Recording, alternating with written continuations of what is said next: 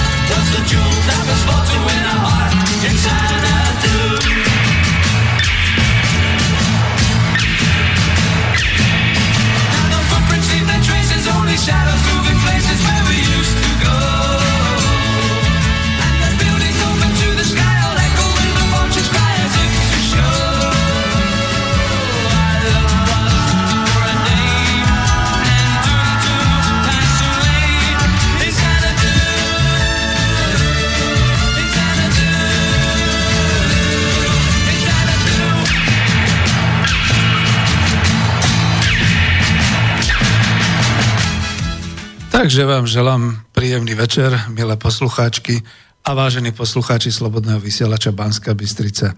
Z bratislavského štúdia Slobodného vysielača Banska Bystrica sa vám prihovára Peter Zajac-Vanka, váš dobrovoľník, redaktor a technik v jednej osobe. Dnes vysielam naživo reláciu Ekonomická demokracia už s poradovým číslom osemdesiatdva a je piat je piatok dvadsiateho deviateho decembra roku dvetisícsedemnásť a vlastne končí posledný pracovný deň v tomto roku pre väčšinu obyvateľov Slovenska. Takže vítam pri počúvaní našej internetovej relácie všetkých priaznivcov, čo počúvajú naživo, aj všetkých, čo nás budú počúvať zo záznamu.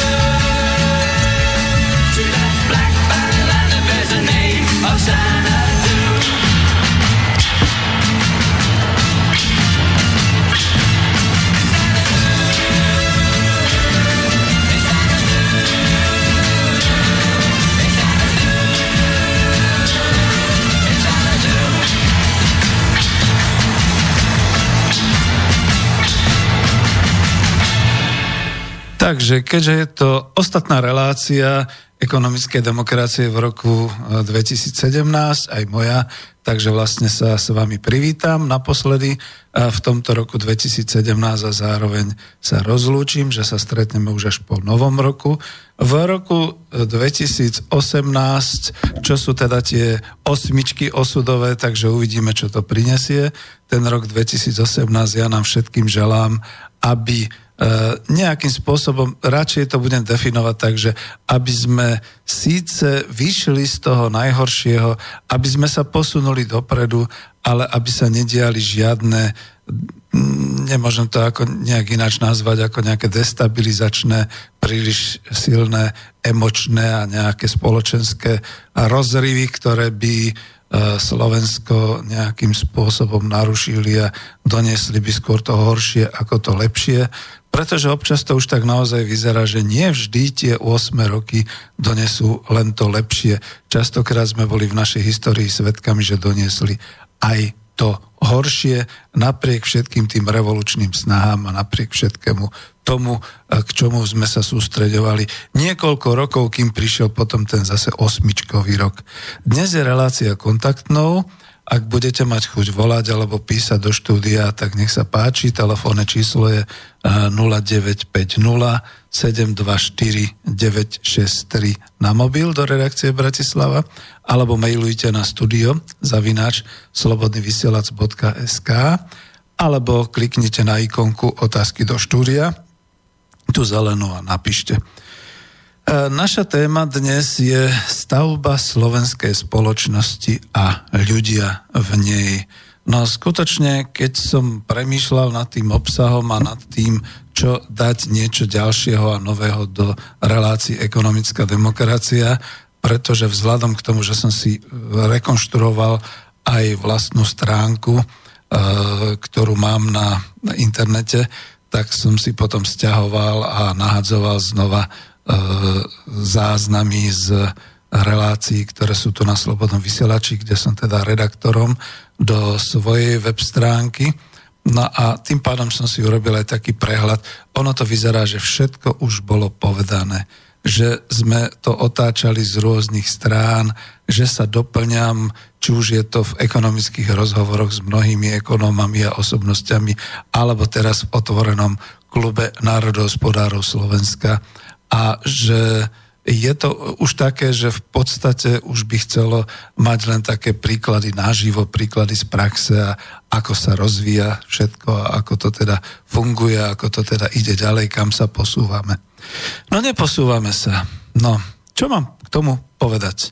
Možno sa posúvame tým, že rastie počet ľudí, ktorí vnímajú nejaké tie prvky z ekonomickej demokracie, ktoré vnímajú, že je potrebné na Slovensku z tej veľkej, z toho globalizačného ošialu vrátiť sa znova do e, takého toho budovania vlastného národohospodárskeho komplexu a že tam im vlastne môžu pomôcť tie tri prvky ekonomickej demokracie. To znamená e, takéto vlastníctvo a zároveň zamestnanecká, zamestnanecký stav v jednom, teda také tie zamestnanecké samosprávy alebo družstva, alebo aj celospoločenské vlastníctvo cez štátne podniky, cez občianske podniky, komunálne podniky, k tomu teda verejné financie a k tomu samozrejme teda taký ten férový, vzájomne výhodný trh, v žiadnom prípade nie naozaj takýto tento finančný, respektíve takýto globálne korporatívny trh. No ale to už opakujem väčšine stále, už osemdesiaty druhý krát, a myslím, že pamätníci si môžu pamätať, že po deviatej relácii som tuším sa pýtal Borisa Koroniho, či náhodou nekončíme. A keď teda, že pokračovať, tak som si myslel, no dobre, tak v tom roku, možno dvetisícšestnásť, vyšla kniha Koopindustria, potom v tomto roku som vydal knihu Ekonomika po kapitalizme. No a stále je akoby o čom hovoriť a stále je čo doplňať. Čo je však horšie, a to ešte na tomto úvode musím teda pripustiť, že ono je to naozaj takéto prekliatie učiteľa, dalo by sa povedať. Na jednej strane je to vynikajúce a ja sám som mal aj takú tú prezývku kantor, no ale to učiteľské prekliatie je v tom, že prichádzajú stále noví ľudia, počúvajú stále noví ľudia, stále ďalším a ďalším treba úplne od začiatku a od podlahy a principiálne vysvetľovať to isté, aby sa niečo naučili, aby to rozvíjali. A človek je potom taký skeptický, že či to vôbec dobre robí, či sa to nejako ujalo v tých mysliach ľudí, či je to také, že tá osveta, to všetko vlastne je niekde už ukotvené a či teda sa, nechcem povedať, že mení verejná mienka, ale či teda to v ľuďoch pracuje a či sú schopní to prijímať a obracať sa tým smerom, ktorým bolo povedzme práve to osvetové snaženie a to vysvetľovanie ponúknuté. Lebo viete, prichádzajú potom naozaj také chvíľky sklamania, hm, ako to povedať, no, je rozdistribuovaných vyše dvesto kníh Koopindustrie, podnika, fun- podnika, f- podniku fungujúcom na princípoch zamestnaneckej samosprávy. Je dokonca rozdistribuovaných už vyše sto exemplárov Ekonomiky po kapitalizme. Bolo to väčšinou tým kľúčovým ľuďom, ktorí by si to mali prečítať a ktorí by mohli v tomto smere aspoň rozmýšľať, keď už nie, niečo činiť. A potom to všetkom sa potom dostanem do situácie a len veľmi mierne a len fakticky poviem, že dostanem sa do situácie, keď dostanem mail, kde niekto mi bude tvrdiť, a dokonca je to z tých účastí toho spolku národohospodárskeho, že ekonomická demokracia. Čo je to za blbý novotvar? Neznášam také novotvary, lebo to nič neznamená. Človek by kričal a útočil by človeča, a čo tak sociálna demokracia? To je v poriadku, to nebol novotvar. A čo tak diktatúra proletariátu? To nebol novotvar v onom určitom čase. No a, a čo tak, ako by som to povedal, demokracia, ako sme to hovorili, sloboda a demokracia v našich podmienkach, to nebol nejaký blbý novotvár. A čo teda späť do Európy? To nebol nejaký sprostý novotvár, lebo my sme predsa do Európy prišli v piatom storočí nášho letopočtu, tak čo blbneme pre Boha? No ale tak niekto sa vyslovil, niekto skepticky, niekto, kto ma nepovažuje ani za ekonóma, a napriek tomu, že má teda tú koopindustria, má aj tú ekonomiku po kapitalizme, jednoducho povedal také, že, že to je nejaký blbý novotvar, lebo ekonomika nemôže byť demokratická, demokracia nemôže byť ekonomická, podobné veci. Ako to zabolí. Áno, naozaj to zabolí, pretože si v tej chvíli uvedomíte, nie, nie, nie, nie je to dobre rozdistribuovať tie knihy zadarmo. Tá kniha by mala stáť aspoň dvesto eur, aby si ju ľudia vážili, a aby ju potom čítali a aby potom z nej teda nejaké tie myšlienky ťahali. Pretože to nie je kniha od autora Petra Zajaca-Vanku. To je kniha od pozbieraných autorov. Je to naozaj dosť na, musím povedať, komplexne zložená mozaika názorov na možnosti fungujúceho podniku v súčasnosti a v budúcnosti práve na tých princípoch, ktoré sú uvedené v ekonomickej demokracii. A takisto je to o možnostiach ekonomiky po kapitalizme, zase zložená z rôznych názorov a z rôznych postupov a z rôznych, od rôznych ľudí, ktorí teda naozaj e, pracovali vo výskume, v ekonomických vedách, na univerzitách, v praxi a vo všetkých týchto veciach. No na to, čo som teda ako v trošku prežil, tak musím povedať, že som odporúčal danému človeku, aby si pre Boha pozrel aspoň v Koopindustrii tie dva základné grafy, naozaj to rozhodovanie o tom, ako sa teda rozhoduje, keď je jeden člen zároveň zamestnancom, zároveň vlastníkom, a ako sa teda rozhoduje potom, ako tečú finančné toky v organizácii, všetky tieto veci, má to tam objasnené. Dokonca v tej Koopindustrii som to písal tak beletristicky, písal som to na takom príklade prípadovej štúdie, až tak verne, že sa potom, e, myslím, že to bol e, Ondruš, e, čo to je štátny tajomník na Ministerstve práce a sociálnych vecí, opýtal, že kde taká firma funguje. No nefunguje, pretože to je prípadová štúdia, ale popisoval som ju verne práve kvôli tomu, aby bolo jasné, že toto je možné. A napriek tomu, že tú knihu som písal tak, že vychádza z nejakého toho deja dvetisíc štrnásť a z nejakých takých realít, keď teda naozaj padali mnohé slovenské výrobné firmy. Dnes nie, dnes už tu máme stabilizáciu kapitalizmu, rastieme a sme úplne úžasní všetci, že? Ale napriek tomu ma to trošku tak zaskočilo, že ľudia nie sú ochotní čítať. Ja neviem, naozaj je už tak ďaleko tá debilizácia slovenskej spoločnosti, že nám stačí iba obrazovka iPodu, maximálne jedna veta, jeden slogan, aby sme boli spokojní, aby sme boli múdri. To už viac od toho života ozaj nechceme. No asi nechceme, ale za to si vážim práve Slobodný vysielač Banskú Bystricu, ktorá umožňuje e, mať pomerne širokú plochu na výklad, na osvetu, niekedy aj na diskusiu, na takéto veci, a myslím si, že aj v tomto roku dvetisíc sedemnásť, práve aj keď sme ukončili, ako zodpovedný redaktor kľudne poviem, ukončil som tú sériu relácií ekonomické rozhovory, tak som otvoril ďalšiu možnosť pre Spolok národohospodárov Slovenska, ja som to tu nazval Klub národohospodárov Slovenska, kde teda už siedmym pokračovaním ideme ďalej a predpokladám, že postupne sa jednotliví členovia a hostia ujmú toho, že prídu sem do redakcie hovoriť na tie určité témy, ktoré sú dôležité pre nás a ktoré chceme tak trošku osvetovo vyjadriť a chceme posúvať teda tú našu spoločnosť ďalej. Je to aj ekonomická demokracia, vidíte, došli sme už do čísla osemdesiatdva a ja mám chuť znova začať po novom roku číslom jeden a znova určité veci opakovať, pretože možno nastúpili iní poslucháči, možno už zabudli, možno to nevnímali tak, ako to je. Trošku to oprášiť, trošku to teda aktualizovať na túto dobu, aká je a hovoriť o tom, ako a čo by teraz sme mali robiť, aby sme sa posunuli k tomu, predovšetkým k tomu cieľu, aby sme v našej spoločnosti vytvorili situáciu, že zároveň pracujem v kolektíve, v jednom alebo v tímoch, vo viacerých, zároveň som zamestnancom, zároveň som vlastníkom, zároveň spolu rozhodujem o hospodárskom výsledku, zodpovedám za tento hospodársky výsledok a rozhodujem potom samozrejme aj o stratégiách fungovania hospodárskej organizácie alebo aj akejkoľvek ďalšej, povedz na, povedzme naozaj aj tých neziskových alebo občianskych združení alebo teda komunálnych podnikov a občianskych podnikov a všetkého takéhoto. A toho by som sa rád dožil, že by sa toto takto otvorilo a že by to tak fungovalo. No a potom možno ako oddelím tú tretiu, ten tretí typ relácie, spomienky na socializmus. Ja som si totiž to myslel, že príde dosť veľa ľudí, kde budeme vášnivo diskutovať o tom, ako to bolo.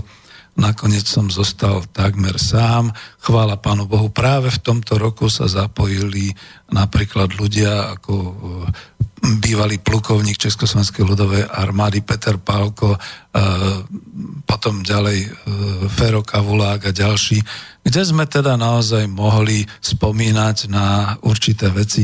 Nie politicky, a snažil som sa to vždy oddeliť, že takto a v tomto sme žili a že toto je trošku iné, ako to vníma oficiálna, masmediálna časť a politici a podobne.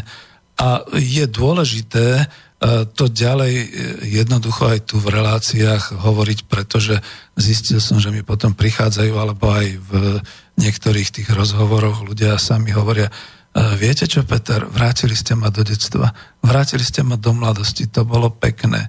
A nielen tie pesničky, ale aj tie slova, aj tie spomienky. Áno, takto si to pamätám.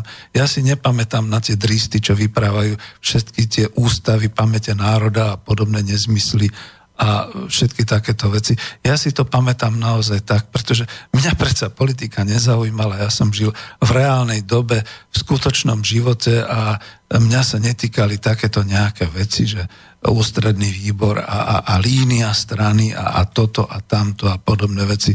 To naozaj, ono, je to zaujímavé, že dnes už pomaly vzniká znova taká nejaká disidentská celá sieť, alebo ako by som to povedal, ľudí, ktorí nadávajú na kapitalizmus a na oligarchov a podobne. A tiež mám taký pocit, že povedzme aj moje deti, keď raz o nejakých päťdesiat rokov budú spomínať na túto dobu, nebudú vždy iba takí znechutení a takí naštvaní, že ako to bolo hrozné, pretože to bude ich život. To niekto bude osierať ich mladosť a ich život, aký prežili. Takže naozaj toto pokladám za dôležité, túto reláciu ďalej teda takto viesť. No ale ja som trošku odbočil, ale hlavne kvôli tomu, že teda cítim sa tak trošku naozaj takým tým učiteľom, ktorého prekliatím je, že sa musí stále vrácať k tým základom a opakovať tie základné myšlienky stále pre ďalších a ďalších ľudí. No lebo ja by som chcel byť radšej tým koučom, ktorý by e, hrdo mohol povedať, tak pozrite sa, naozaj sme rozvinuli takú tú koopindustriu, taký ten podnik fungujúci na princípoch zamestnaneckej samosprávy. Naozaj sme našli a rozvinuli v súčinnosti možno aj s nejakými e, vládnymi organizáciami, v súčinnosti s verejnou správou, nejaký taký ten národohospodársky okruh. Veď ako plačeme všetci, že máme nesebestačné nesebestačné potravinárstvo, že máme ohrozené, nie je bezpečné potravinárstvo, nemáme dobré poľnohospodárstvo, sú ohrozené lesy, vôbec všetky takéto veci. Toto všetko v podstate by mohli byť tie národohospodárske okruhy, ktoré by mohli už od dnes začať fungovať.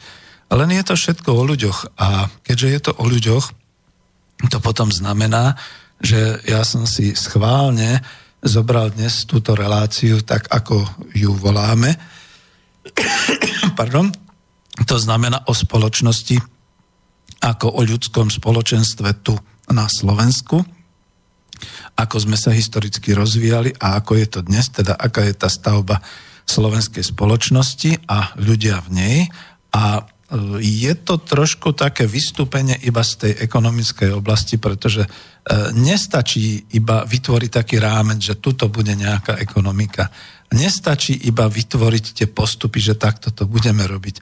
My to všetko robíme so živými ľuďmi, my to všetko robíme v spoločnosti, aká existuje, aká teda už nie je z minulosti a aká nie je ani tá želaná, ktorú by sme chceli v budúcnosti, ale aká je v súčasnosti.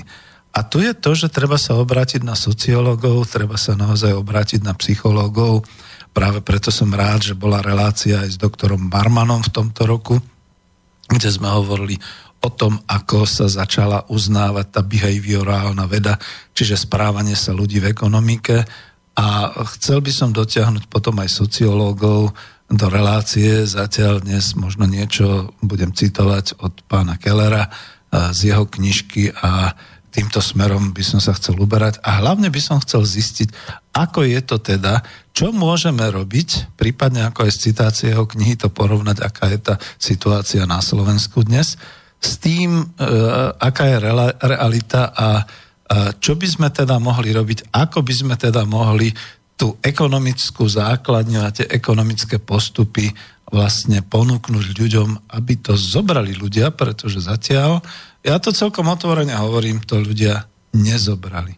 Trápia sa, trápia sa v kapitalistickom, hospodárskom a výrobnom systéme. Mnohí už kričia, že táto spoločnosť je nedemokratická. Mnohí vysielajú tu na vlnách Slobodného vysielača Banska Bystrica alebo v rôznych iných alternatívnych médiách. Krčmy sú plné znova takých tých diskusí, ktoré sú absolútne protivládne a protirežimové a podobne. No ale keď treba niečo robiť, tak hovorí sa to česky. Skutek, útek. No, tak neviem, čo chýba. Chýbajú vodcovia, iba dobrá vôľa, robíme chybu my, čo osvetoví pracovníci, čo to objasňujeme, alebo je jednoducho taká tá pohodlnosť v ľudí, že ešte stále nám nie je tak zle, aby sme niečo začali meniť. No vidíte, zase osmičkový rok a mnohí si myslia, že Boh vie, čo sa zmení. Ja osobne si myslím, že sa nezmení nič. A čo urobiť? Dáme pesničku.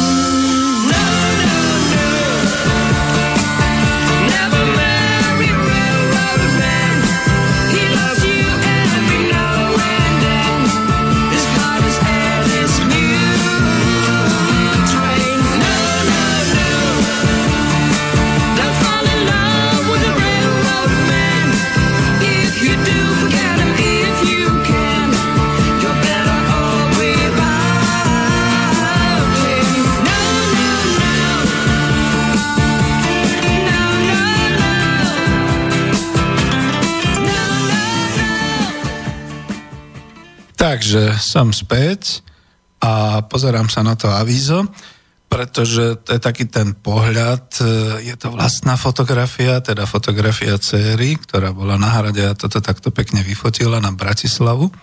A chcel som ním objasniť týmto avizom a touto fotografiou tú stavbu spoločnosti a ľudí v nej. Pretože, ako vidíte, je to pohľad na Bratislavu, hlavné mesto Slovenskej republiky v roku dvetisícsedemnásť. Je to pohľad na veľkomesto, skutočne európske veľkomesto. A ešte pár slov okolo toho budem hovoriť, ale keď teda tak pozrete, tak tuto v popredí máte Dóm kostol, ten si predsa pamätá aspoň desať korunovácií uhorských kráľov, áno, aj tej Marie Terézie, ktorá práve teraz bežala ako nejaký nový seriál. V pozadí máte budovu Národnej banky slovenskej mrakodrap. Už v podstate zbytočný, zbytočný pekne vykryštalizoval počas rokov samostatnej Slovenskej republiky, pretože my už vlastnú menu nemáme a už je vlastne tá budova len takouto určitou zbytočnosťou, len na kontrolu dodržiavania nejakých ekonomických princípov eurozóny a tak ďalej. Máte tam potom ďalšie mrakodrapy, to je všetko tá moderná developerská Bratislava. Dolu nižšie máte naozaj také tie historické budovy, domy, ktoré tu boli dlhé, dlhé storočia. Máte Dunaj premostený mnohými mostami, je tam práve ten Apollo most s takým tým oblúčikom a za mostom potom máte takéto, už je skoro neviditeľné, ale tak trošku v takomto rohu asi v dvoch tretinách, taká nejaká húština, áno. Tam žijú tiež obyvatelia Bratislavy, bezdomovci. Tam je asi najväčšia koncentrácia bezdomovcov v Bratislave a na Slovensku, okolo tritisíc ľudí. Sú tam také záhradkárske kolónie, ja sám mám tú skúsenosť, keď som chvíľu chcel byť záhradkárom a prezeral som si tam tú možnosť mať tam tú svoju záhradku. Tak, tak zistil som s hrôzou, ale naozaj zhrozený skôr ako tak sociálne v tomto zmysle, že naozaj tam žijú tí bezdomoví obyvatelia Bratislavy v takých tých, ťažko povedať, že, že by to boli nejaké chalupy, ale v takých tých búdach jednoducho bez sociálneho zariadenia by sa dalo povedať, bez hygieny, bez všetkého. A, ale je to tam taká divočina. Je to naozaj ako v tých filmoch devätnásťstoosemdesiatštyri alebo v podobných teda tých science fiction filmoch, kde tam, keď prídete, keď náhodou odbočíte z diaľnice, keď náhodou sa tam zatúlate pešo, tak zistíte, že to je úplne iný svet. Svet uprostred Európy. Svet bezdomovectva, svet chudobných.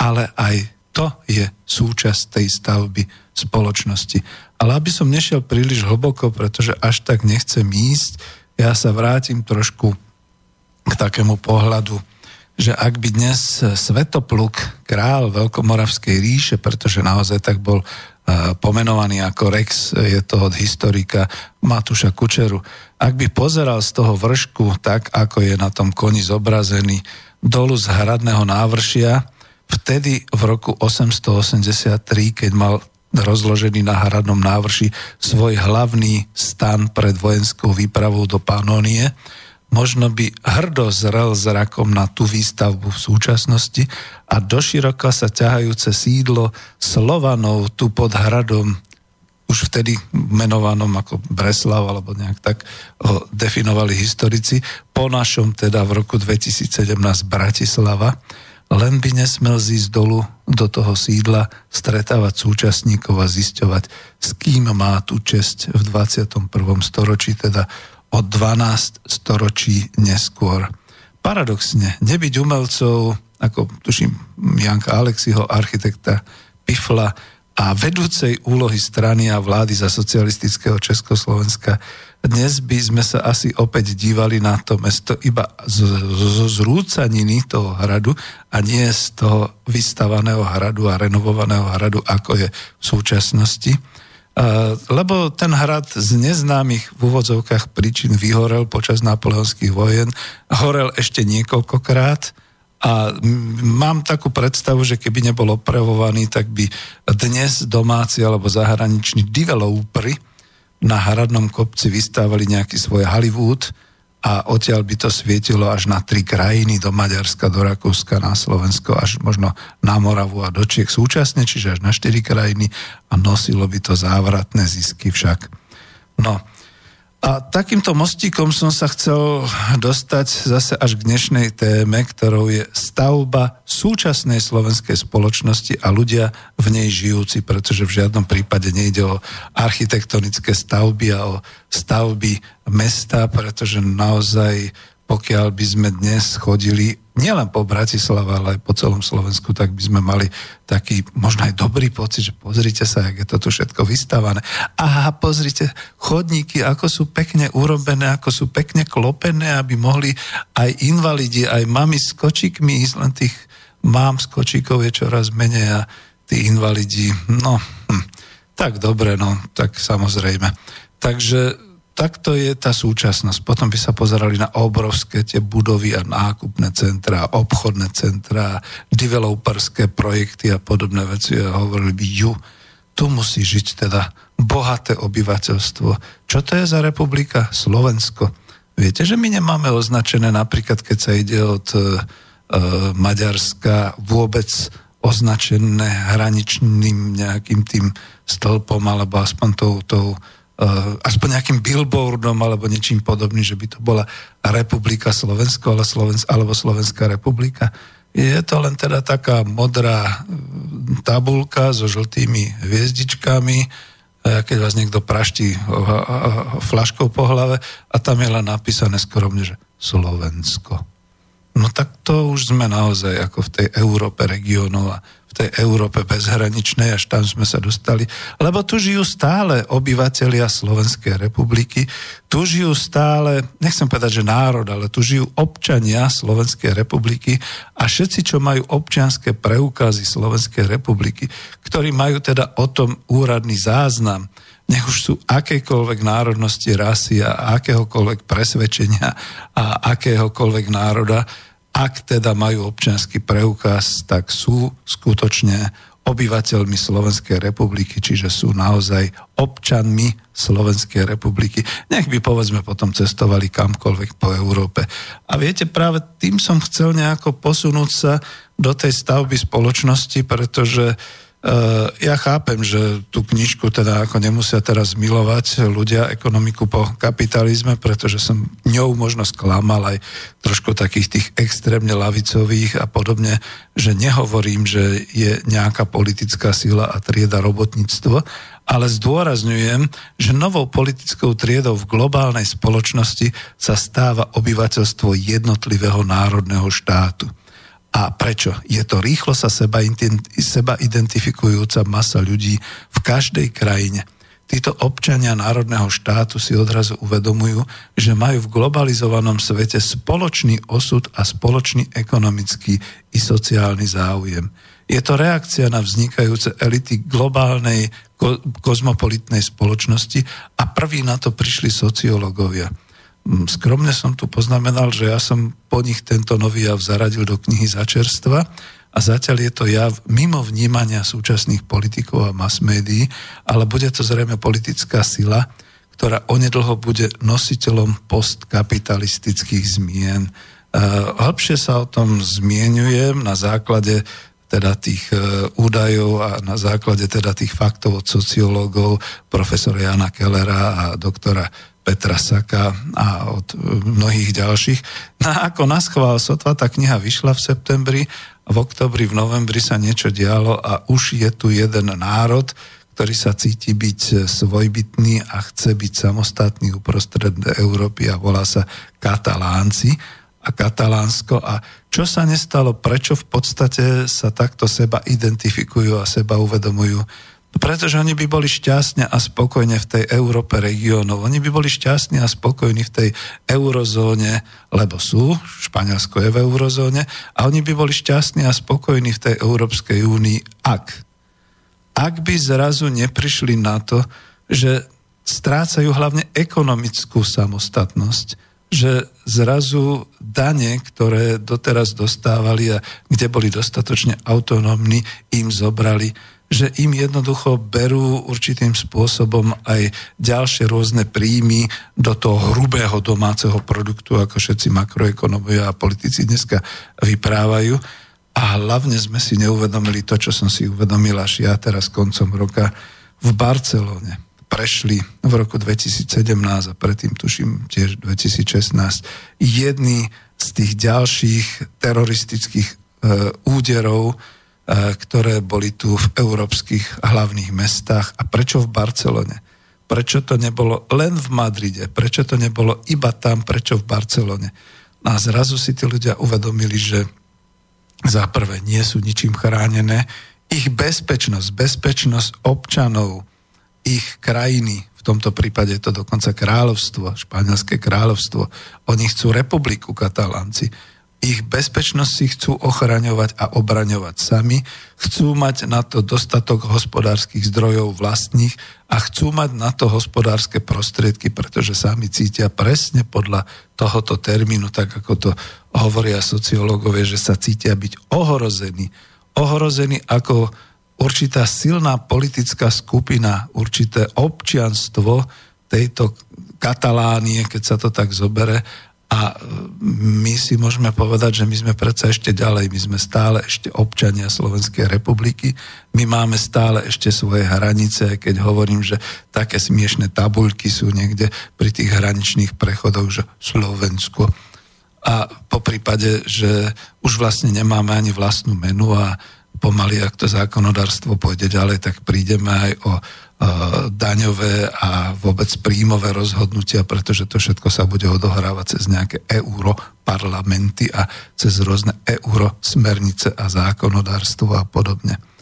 No ale tak týmto môstikom, týmto všetkým som vlastne chcel naozaj pozrieť k tomu, že e, chcem viac hovoriť o nejakej tej stavbe súčasnej slovenskej spoločnosti a kým sa k tomu teda dostanem, dám ešte nejakých pár poznámok, ale naozaj dnes to chcem spojiť s tým, že už je po pracovnom čase, už skončil pracovný rok dvetisícsedemnásť, no tak sa trošku bavme, veselme, púšťajme si viac pesničiek a menej teda tých slov toho, toho učiteľa, takže nech sa páči.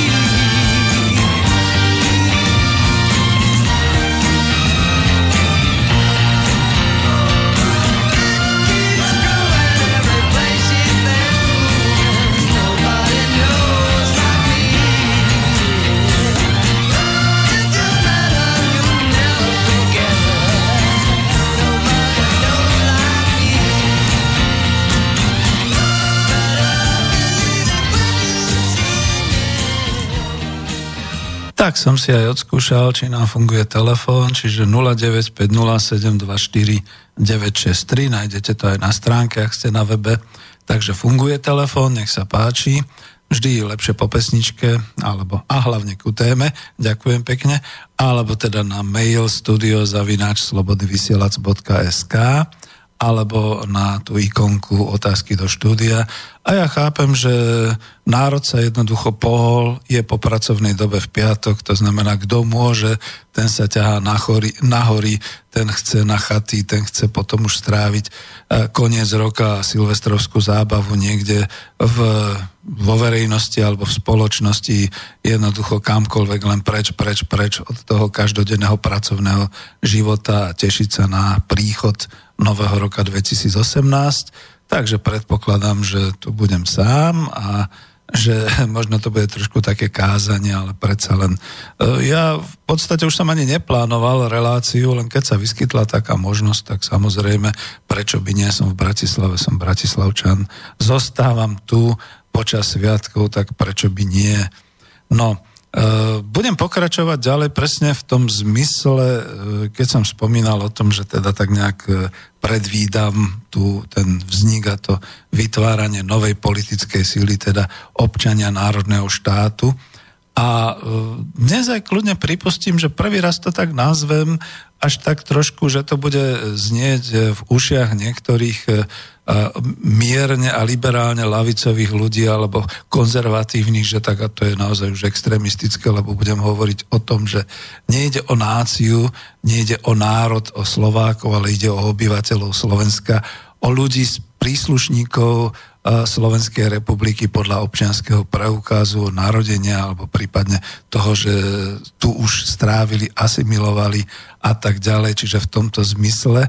Ale predsa len vytvárame určitú nacionálnosť a beriem to z úst človeka, ktorý hýbe svetom dnes, popri nejakom tom Trumpovi a Merkelovej a Macronovi a podobných, čiže z úst priamo Vladimíra Putina, ktorý skutočne sa vyjadril, že vlastne tú svoju nacionálnosť ľudia dnes v modernom veku, v dvadsiatom prvom storočí, v roku dvetisícsedemnásť pretavujú do takého toho určitého vlastenectva, do takej určitej hrdosti na vlastnú republiku, na vlastnú krajinu a u nich sa to netýka len športovcov, ale vidíme to teda aj v hospodárskej sfére, vidíme to aj v masmediálnej sfére.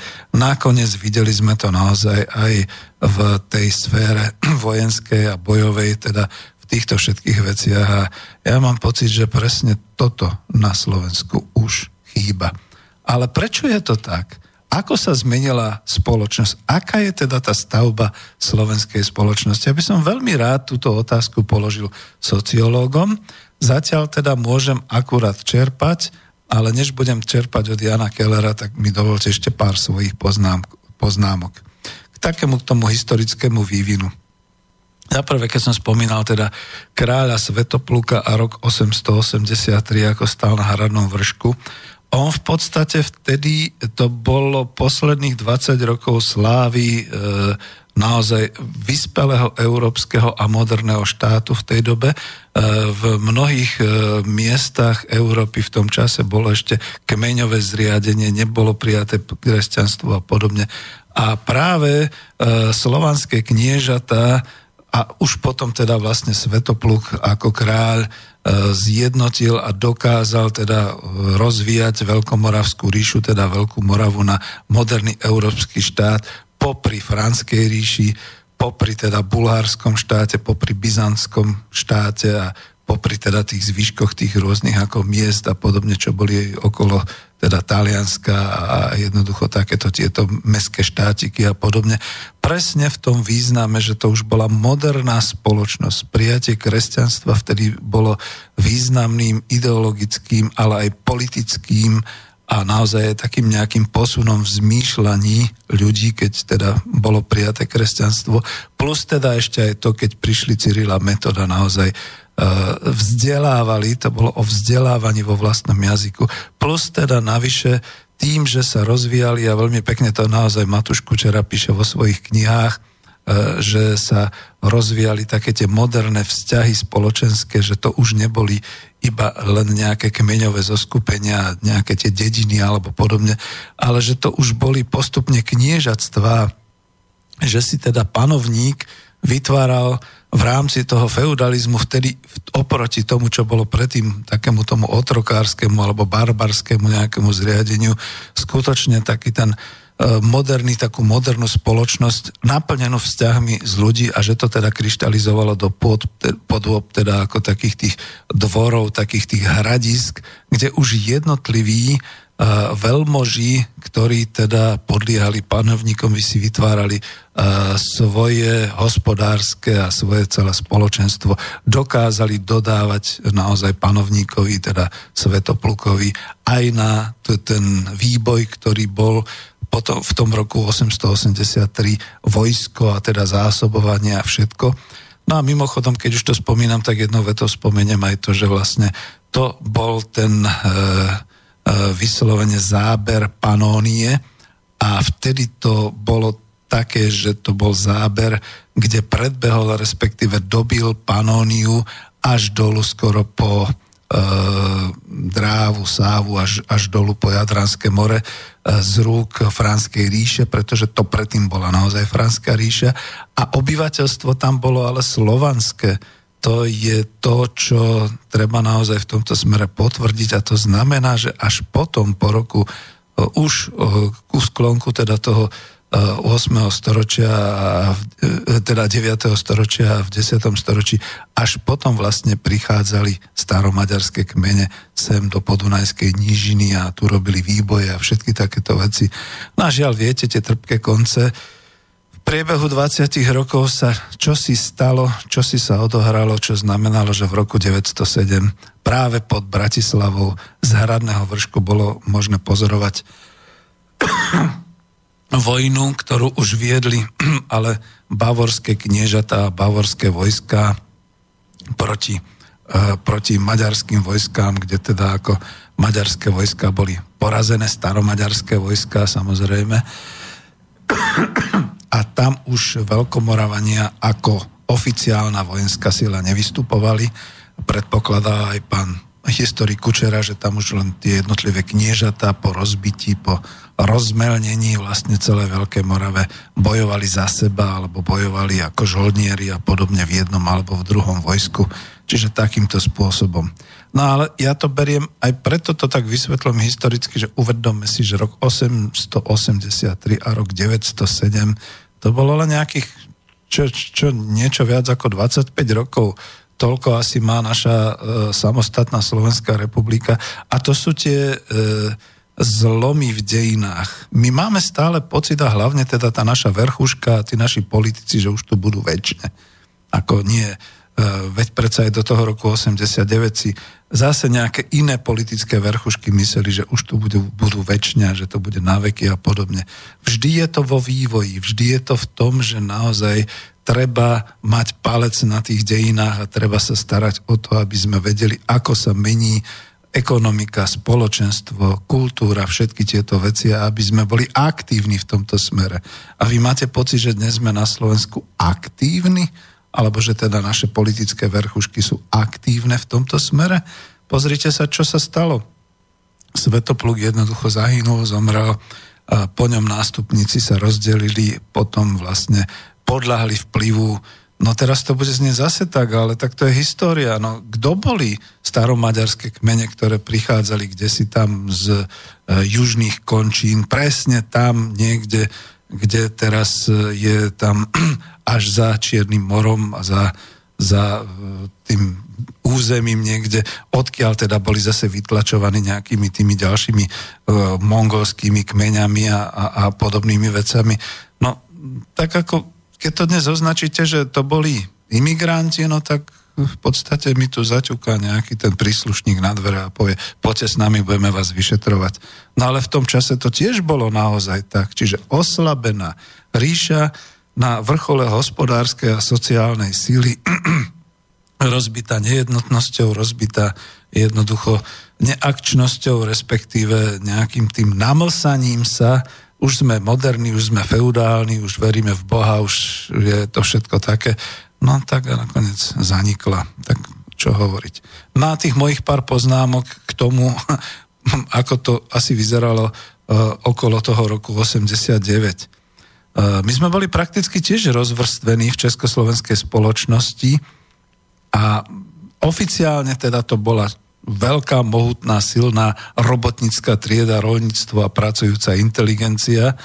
A v podstate ja by som skôr z môjho pozorovania, lebo to, toto nie je od nejakých sociológov alebo podobne, povedal, že oni sa v príjmoch a v tej životnej úrovni začínali posúvať aj v tej istote pracovnej z hľadiska príjmov a z hľadiska správania sa, posúvali sa veľmi rýchlo do takej tej strednej vrstvy so všetkým, čo k tomu v živote patrilo. To znamená, mali v životnej úrovni svoj vlastný byt, svoj vlastný dom, chalupu, bola domácnosť vybavená, mali auto, pravidelne mali dovolenky, istotu v, pracov, v pracovnej kariére, robili pracovnú kariéru, mali cesty k moru, dovolenky v zahraničí, aj keď teda samozrejme s priateľenom alebo na devízie v e, inom, v tom, e, jak sa tomu hovorilo, devízovom zahraničí a podobne, dobre postavenie v práci a hlavne tu bola tá istota zamestnania po celý život. Ešte aj tí dizidenti v tých kotolniach mali tú istotu pracovného zaradenia. Takže na druhej strane bola len veľmi malá skupina neprispôsobivých občanov, teraz to treba povedať moderne, a to nie len voči vtedajšiemu režimu, ale niekedy často aj neschopných držať sa v pracovnom výkone, udržať sa v rodinných vzťahoch, neschopných utvárať vzťahy s príbuznými, alkoholici, rôzne teda kriminálnici v zmysle opakujúcich sa rôznych lumpáreň, vďaka ktorým sa ocitli v base alebo v nápravnom zariadení. A naozaj, ako, to, to aj potvrdzujem, veď ja som vtedy žil a poznal som týchto ľudí, dokonca časť z nich bola aj v príbuzenstve, alebo mali sme takýchto známych a to naozaj tí mali tú životnú úroveň zníženú až na tú úroveň, že mohli hľadovať. No prečo? Pretože nemali stabilný príjem, pretože mohli aj trpieť, pretože boli rozbroje medzi nimi. E, pamätám si, to ešte dávno, kedy si mama hovorila, tak susedke dala jednoducho na Vianoce všetko upečené aj uvarené, pretože sused susedku stlkol a z detí vyhnal von na ulicu a podobne. Bol alkoholik samozrejme. Bolo to aj vtedy.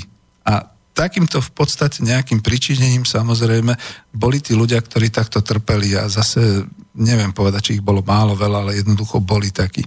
No a potom tu naozaj bola taká tá verchuška, e, skutočne tí ľudia, ktorí už nevedeli kam s peniazmi a e, hlavne tí potom mali takú nejakú chuť na tú zmenu spoločenskú, pretože už im bolo nejak málo, teda ako to, čo môžu mať a čo môžu oficiálne priznávať a podobné veci.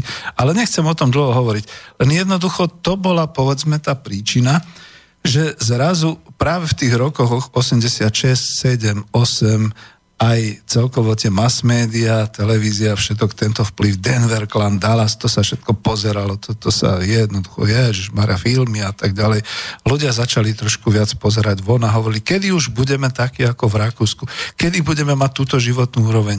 Nikto im nepovedal aj tú opačnú stranu mince.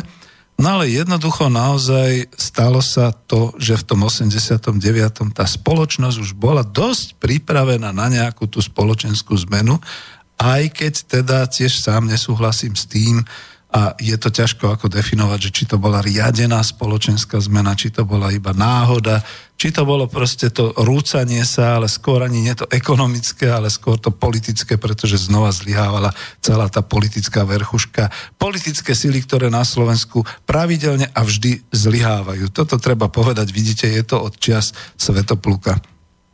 No a čo som tým chcel povedať? Takto nejak bola vrstvená spoločnosť a takto to nejako vyzeralo a potom naozaj nastala tá zmena. Píše sa rok dvetisícsedemnásť. Aká je tá spoločenská stavba slovenskej spoločnosti? Akí sú ľudia v nej? No, toto keby sme my vedeli, tak by sme boli múdrejší, ale niečo nie je v poriadku, pretože samozrejme, či zľava, či správa, či zhora, či zdola, všetci tlčieme do toho svedomia národa a ako si sa nič nehýbe, takže naozaj sú tí ľudia takí spokojní, naozaj sú šťastní, No asi sú, že? Uvidíme. Dáme ďalšiu pesničku.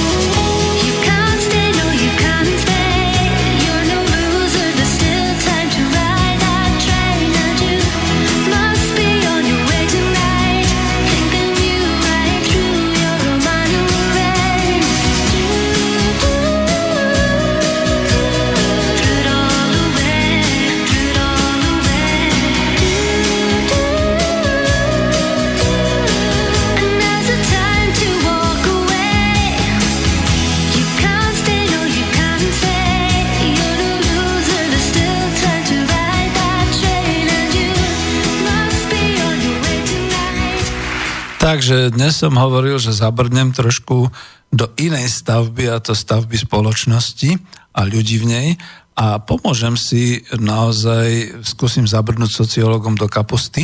V tejto chvíli sa budem držať textov mne blízkeho profesora Jana Kellera, na ktorého vlastne prednáškach som bol aj v Bratislave, dokonca to máte aj v Ekonomickej demokracii definované, keď bol spolu s pani Švihlíkovou, a veď som to nahrával a dal som to teda aj s určitým komentovaním do Ekonomickej demokracie, do relácie, pozrite si to. A on vtedy daroval aj mne, dokonca aj s venovaním, takúto knižku Európske rozpory ve svietle migrace. A sú tam všelijaké veci, ale to, čo ma zaujalo, bola práve tá stavba spoločnosti, pretože v iných prednáškach hovorí o českej spoločnosti, ja môžem hovoriť o slovenskej spoločnosti, ale on sa odrazil inšpiračne od toho, ako to vyzerá v tej západnej európskej spoločnosti, a teda euroatlantickej, teda aj v Spojených štátoch, Británii a tak ďalej. A ako sociológ to tak trošku ako rozvrstvil a pomenoval, a toho sa chcem trošku držať. od toho sa inšpirujme a klaďme si otázky, ako to vyzerá u nás, pretože ja netvrdím, neviem, nie som sociológ a povedzme na tom klube národohospodárov, keby niekto dokázal hodiť povedzme aspoň tisíc alebo tri tisíc eur ako nejaký grant presne určený na t- tento popis na, na zisťovanie tejto situácie, tak určite by som zorganizoval a dokázali by sme sa vrhnúť na to, aby sme zistili. Zatiaľ teda si povedzme naozaj e, v tom, ako to teda to zloženie európskej spoločnosti, ktoré vlastne kopírujeme, pretože my sme skopírovali už aj menu európsku, už sme vo všetkých integrovaných ekonomických, sociálnych a bezpečnostných štruktúrach, zmýšľame európsky, sme v jadre Európy, ono to slovo jadro, vďaka teda premiérovi, už nadobudlo taký ten pejoratívny význam, ako tá sranda, o ktorej kedysi hovoril Verich a Voskovec a mysleli to naozaj na tú toaletnú srandu a nakoniec toho bola tá sranda, čiže ten humor, tak aj my sme dneska v, tej, v tom jadre Európy, takže vieme, kde asi sme a kam sme sa to dopracovali po dvadsiatich deviatich rokoch od novembra osemdesiatdeväť. Takže skúsim priamo citovať. Je to z kapitoly, alebo je to na strane stoosemdesiatsedem, rozvrstvenie stredných vrstiev. Pokúsim sa to prekladať priamo, keby tam bol občas čechizmus, tak uvidím, možno prejdem znova na češtinu, ale e, budem to takto hovoriť. Až doteraz, citujem už priamo z knižky, sme uvažovali o strednej triede ako o celku. Spomeňme si, čo som hovoril ja, že vlastne v osemdesiatom deviatom do novej doby vstupovalo Československo Uh, nie s proletármi, nie s robotníkmi, nie s roľníkmi a s pracujúcou inteligenciou, ale príjmovo a majetkovo už so strednou triedou. Čiže to bolo, povedal by som, až deväťdesiat percent našej spoločnosti, naozaj, povedzme, nejaké to percento bola tá vrchuška, tí majetnejší, bohatí z tej socialistickej byrokracie a povedzme nejakých pár percent boli tí neprispôsobiví, čiže tí chudobnejší. Ale v tom čase ešte aj Rómovia mali vtedy názov cigáni, nič sa z toho nedá robiť, to bolo historicky, historicky, tak boli pomerne v kľude, pretože mali prácu, mali sociálne programy, boli integrovaní, len ja sa pamätám, v strede mesta v Bratislavi sme mali dve rómske rodiny priamo v bytovke, v dome, kde sme bývali. A čo v, so mnou v robote boli Rómky, okrem toho, že boli naozaj mladé, pekné, boli aj šikovné, naozaj robili v službách, bolo to v zahraničnom obchode, robili v nejakých tých spojovacích a administratívnych službách, úplne v pohode, dokonca študovali, dokonca Rómku, inžinierku som poznal a tak ďalej, takže ako to bola tá podľa príjmovej a podľa životnej úrovni stredná trieda, ale teraz sme v inej situácii a tak si definujeme, ako je to aj u nás so strednou triedou, ako je to na západe v, európske, v euroatlantickej civilizácii, ako to hovorí pán Keller. Takže najcharakteristickejšou vlastnosťou týchto vrstiev situovaných uprostred spoločnosti, teda stredných vrstiev, je, že sú veľmi rôznorodé. Príjmy, majetky a hlavne perspektívy ich jednotlivých častí sa od seba výrazne odlišujú. Uh, Túto vysokú mieru nesúrodosti vyjadril už nemecký sociológ Theodor Geiger, jeden z prvých bádateľov, ktorí sa problematikou stredných vrstiev už zaoberali od počiatku tridsiatych rokov dvadsiateho storočia. A v rámci nového stredného stavu, tvrdí, sa životná úroveň pohybuje od veľkoburžoáznej ba až veľkopanskej namýšlenosti týchto tried na jednej strane cez úroveň strednej a drobnej buržoázie až po život z ruky do úst tých, ktorí by radi žili stavovsky, ale na to nemajú. Toto povedal pán Geiger v roku devätnásťstoosemdesiatsedem, keď sme ešte my mali tu socializmus a on sa priamo v Nemecku vyjadroval takto. Dneska by sa povedalo extrémne komunisticky o veľkoburžoázii, buržoázii a podobne, že? To je, to je, to je šok. No. Dnes to vyzerá, ďalej citujem z knižky Jana Kellera, ako by sa v rámci samotných stredných vrstiev v zmenšenom meritku reprodukoval, reprodukoval stratifikačný model pardon, celej spoločnosti. Stratifikačný, teda takéto zárodkové. Relatívne malá časť najúspešnejších príslušníkov stredných vrstiev iba s malým odstupom kopíruje životnú úroveň, životný štýl a hodnotovú orientáciu horných vrstiev a presnejšie pomocnej elity. V tomto zmysle môžeme obrazne hovoriť o najvyšších desiatich percentách stredných vrstiev. No to je to, čo sa tomu hovorilo, že horných desať tisíc, od toho je to pomenovanie horných desať tisíc. Ja dúfam, že toto bude pre vás užitočné, lebo túto knihu nemáte, jednoducho nemáte ani šancu ju dostať, je nepredajná, profesor Keller nejaké tie prednášky k tomu robil, toto definoval, takže som rád, že môžem takto zverejniť z jeho knihy a e, mám jeho súhlas. Hlavne kvôli tomu, že toto potrebujeme dostať do verejnosti, aby si to ľudia uvedomovali. Že takto to dnes vyzerá. A teraz som píše o, o tom ďalej. Robert Reich je jeden z amerických politikov a ekonómov. Už na začiatku deväťdesiatych rokov dvadsiateho storočia konštatoval, že najúspešnejšie poschodie stredných vrstiev spojilo svoje osudy s globalizovanou ekonomikou. Áno, počujete. V tom čase, keď sme my rúcali socializmus a tešili sme sa, že ako nám bude fasa, škaredo povedané, v, tom, v tej demokracii a v tom kapitalizme, v tom čase už Robert Reich konštatoval, že tí najbohatší a to najúspešnejšie poschodie stredných vrstiev euroatlantickej civilizácie spája svoj osud s globalizovanou ekonomikou. Kdeže sme my vtedy v tom čase rozmýšľali o globalizovanej ekonomike? My sme chceli svoju Slovenskú republiku, že? No a vidíte, kam sme sa dopracovali. Predávajú títo ľudia, teda tá, to, to poschodie stredných vrstiev, tých horných desaťtisíc, predávajú svoju odbornosť na globálnom trhu a dokážu udržať a zvyšovať svoju životnú úroveň a aj životnú úroveň svojich detí dokonca aj v dobe, keď životná úroveň ich menej šťastných kolegov klesá. Prečo mi to pripomína Slovensko? Od svojich kolegov sa starostlivo oddelujú, odčleňujú a tuto, počúvajte, to je o nás. Oddelujú a napríklad miestom bydliska, takisto typami spolkov a klubov, ktorých sú členmi a nakoniec aj druhom, druhom škôl, kam chodia ich deti. No a toto popísal Robert Reich ešte v roku devätnásťstodeväťdesiatpäť. Rovnako privilegovanú pozíciu majú najúspešnejšie časti stredných vrstiev a, a toto charakterizovala v tom istom čase americká badateľka Barbara Ehrenreichová. Tiež ona pričíta toto narušenie kedysi takej vyššej spojitosti stredných tried nástupu globalizovanej ekonomiky.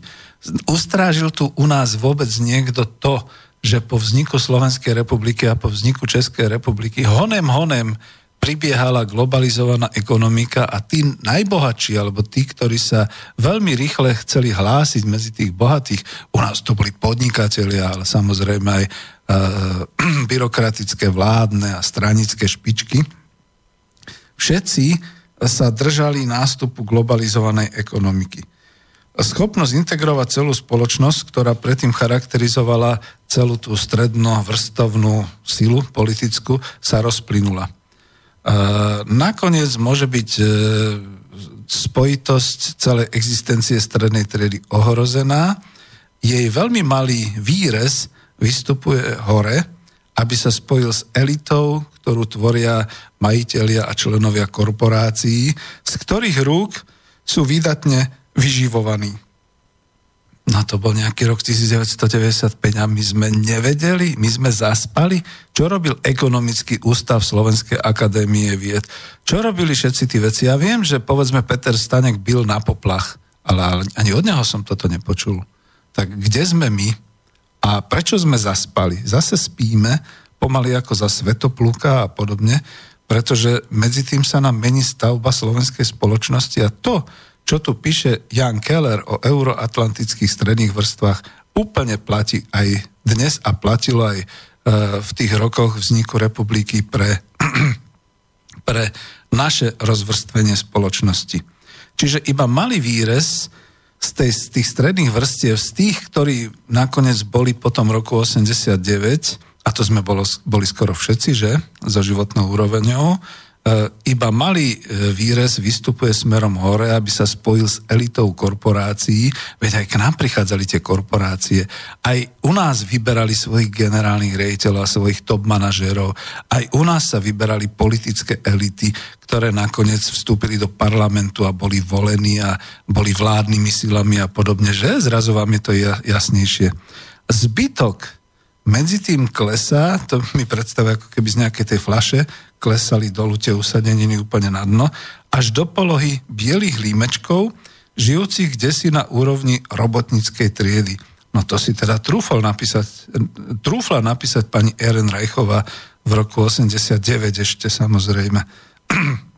V dolnej časti stredných vrstiev uh, sa pohybuje oveľa viac tých, ktorí musia vyvíjať veľké úsilie, aby mohli sami seba považovať za tých, ktorí žijú stavovsky ako stredná trieda.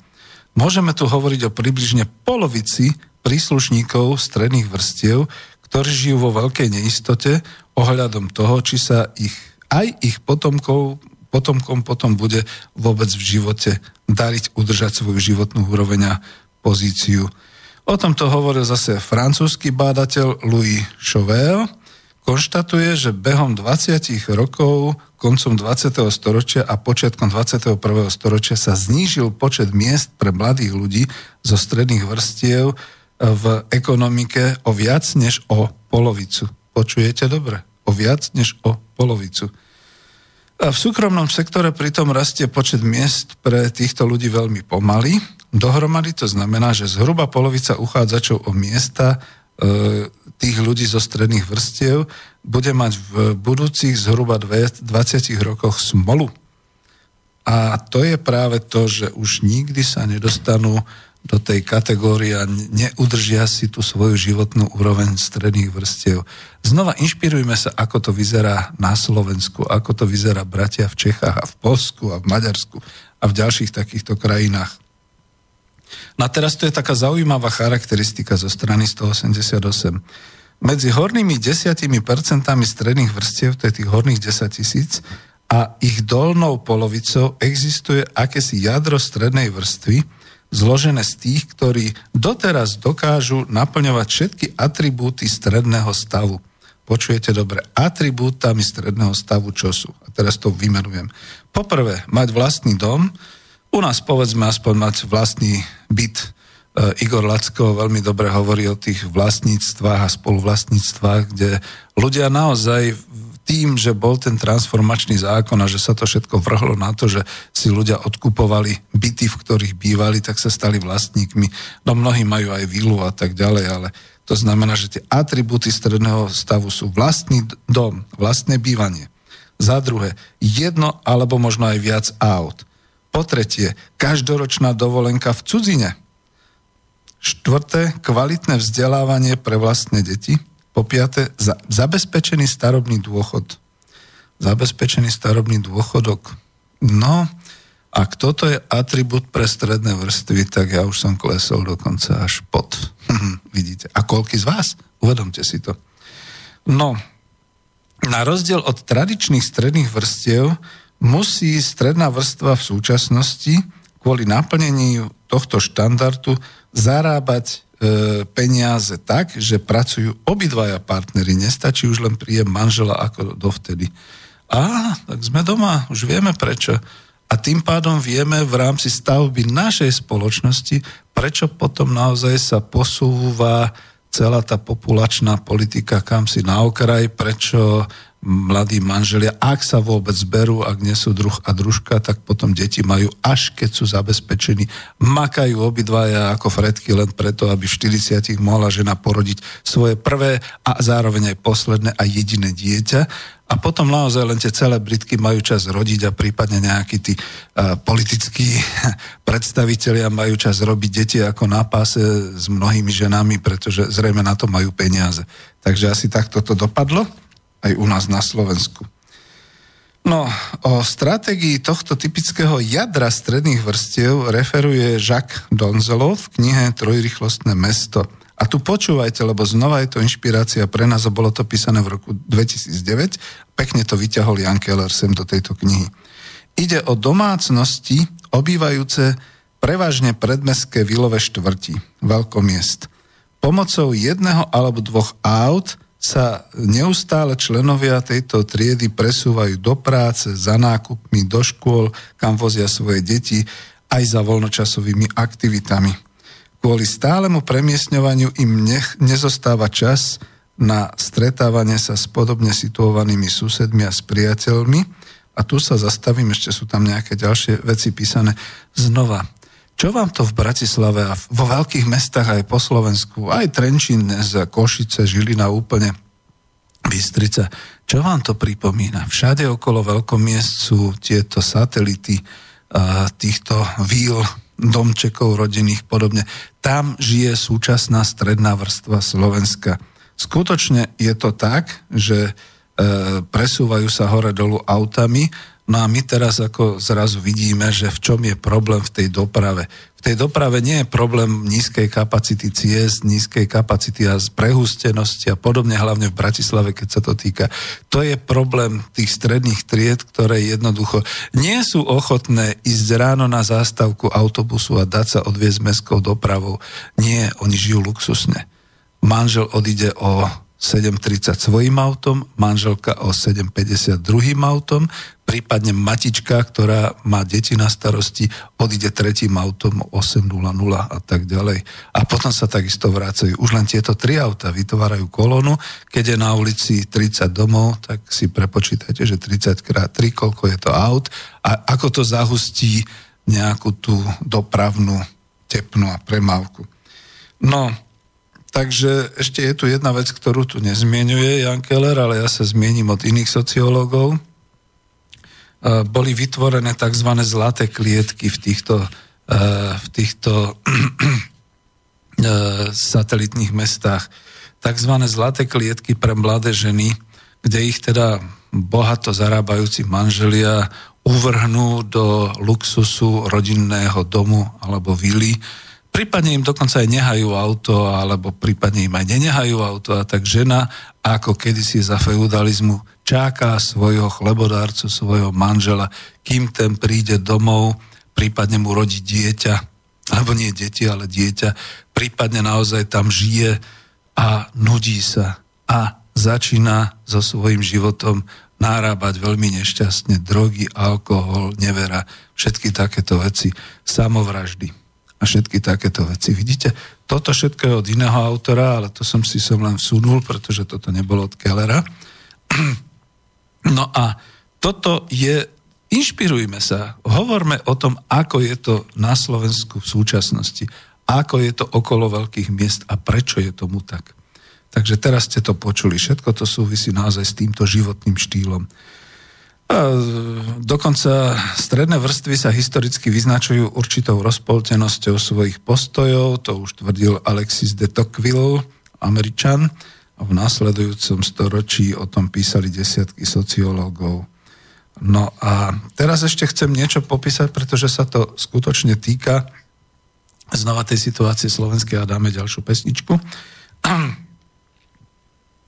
Christophe Guilluy, cituje ho Jan Keller, sa zaoberá tým, že ako sa definuje ten najúspešnejší decil stredných vrstiev. To je tá časť, ktorá jednoznačne ťaží z vývoja z globalizovanej ekonomiky. Toto sa týka Slovenska. Jedná sa často o mladých ľudí, ktorí prispôsobujú svoj život tomu, kde pracujú, teda pôsobia ako manažéri spravidla v nadnárodných organizáciách alebo sú špičkovými vysokoškolsky vzdelanými odborníkmi v ekonomicky zvlášť prosperujúcich odboroch. Pre tento typ mladých ľudí a úspešných ľudí sa ujalo označenie bobos. Neviem to, či je to anglicky bobos alebo ako, ale bobos, tak je to písané, píš ako počuješ, ktoré Guilluy vo svojej práci prijal. A to označenie bobos ako skratka výrazu bohémska buržoázia prišiel z amerického prostredia, americký žurnalista David Brooks to napísal vo svojom bestselleri, kde pojednáva o vrstve úspešných, ktorý, ktorá skrížila svoje rebelantské a pôžitkárske postoje hippies šesťdesiatych rok, rokov s mentalitou yuppies rokov osemdesiatych orientovanou na výkon a na zarábanie peňazí. To písal ten Brooks v roku dvetisíc.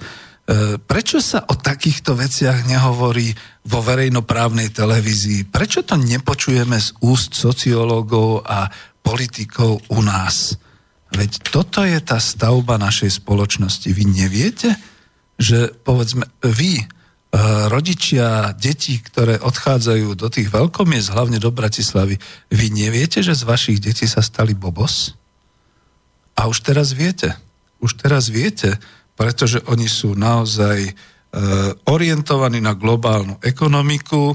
Oni nikdy nebudú trvať na tom, aby vznikol nejaký národný štát. Oni nikdy nebudú proti Európskej únii a proti korporáciám, pretože korporácie sú ich chlebodarcovia.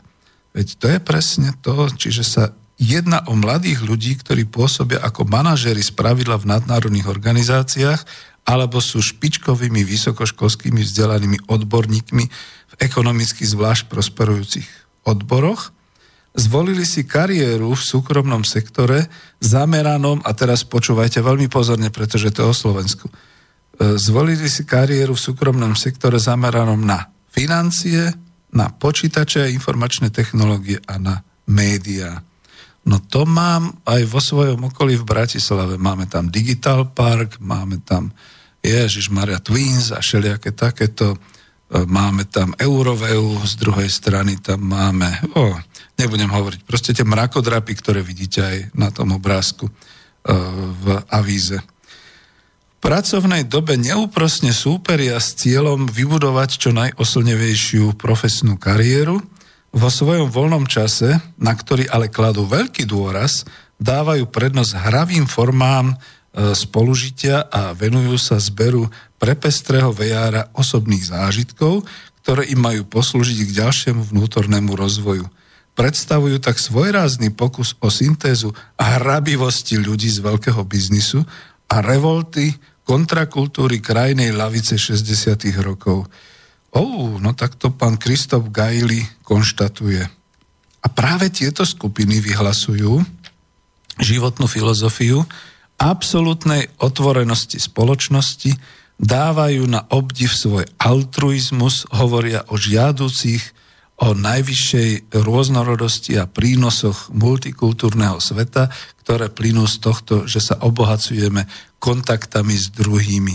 No to multikultúrne som vložil ja, to nie je Jan Keller, ale presne mi to tam smeruje, že tuto pochopte korene toho slniečkárstva a toho vítania a toho, toho, od tej otvorenosti spoločnosti, pretože títo ľudia všetci, skutočne títo bobos, tých je plná Bratislava, ale aj čas Bystrice, čas Žiliny, čas Košíc a sú, povedzme, naozaj v zahraničí. Pracujú v nadnárodných spoločnostiach. Ich chlebodarcovia ich živia, oni hravou formou pracujú a myslia si, že to tak bude večne. To je moja poznámka. Príslušníci horných stredných vrstiev žijú vo veľkomestách, kde je sústredená moc finančná, politická, mediálna a v týchto službách aj pracujú.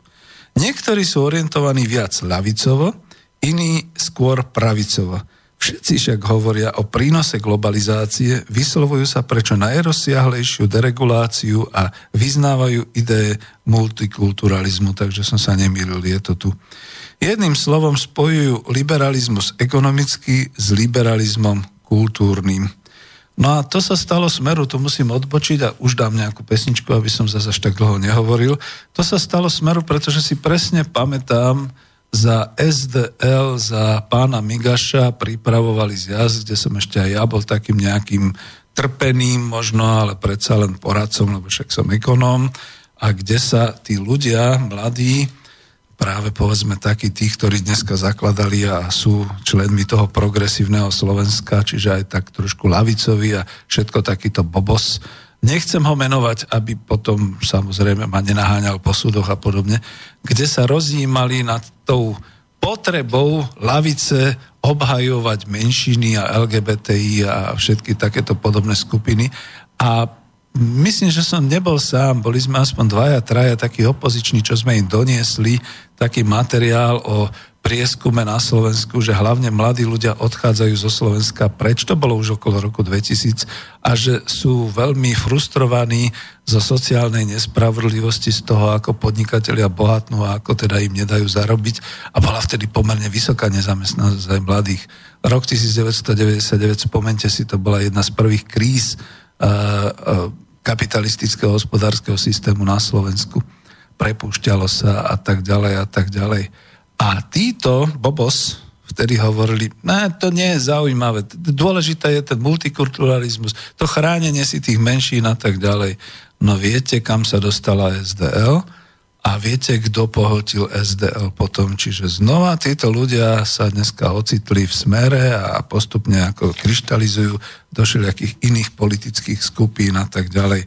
No ale ja to nehovorím kvôli tomu, ja to hovorím kvôli tomu, aby sme spoznali na základe toho osvetlenia od Jana Kellera a jeho teda ako autorov, ktorých cituje, tú situáciu so strednými vrstvami a ako sa to u nás delilo.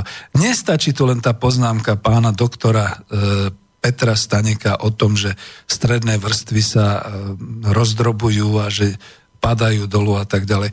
Toto je dôležitá analýza, lebo my musíme vedieť, kde teraz tie stredné vrstvy na Slovensku sú a čo robia a ako zmýšľajú a čo teda ako v podstate my môžeme s nimi ako ekonomovia robiť.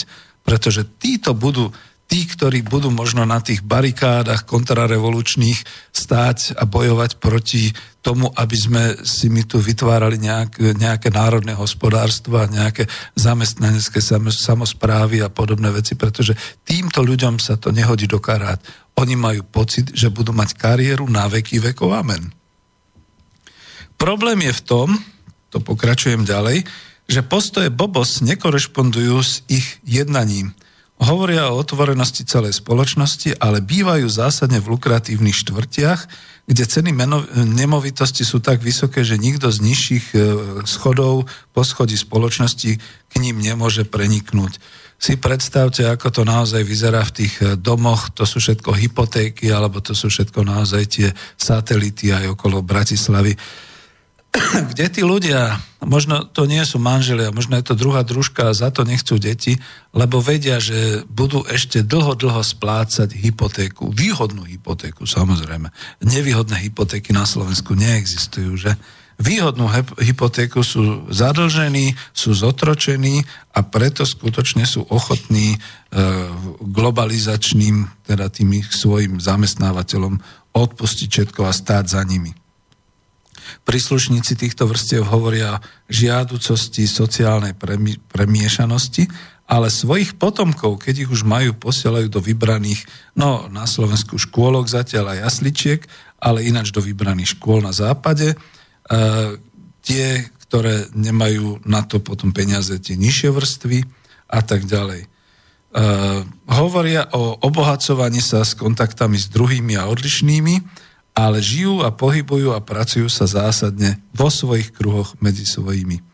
No a toto píšem už, to už končím. Trh práce vo svetových metropoliách sa polarizuje.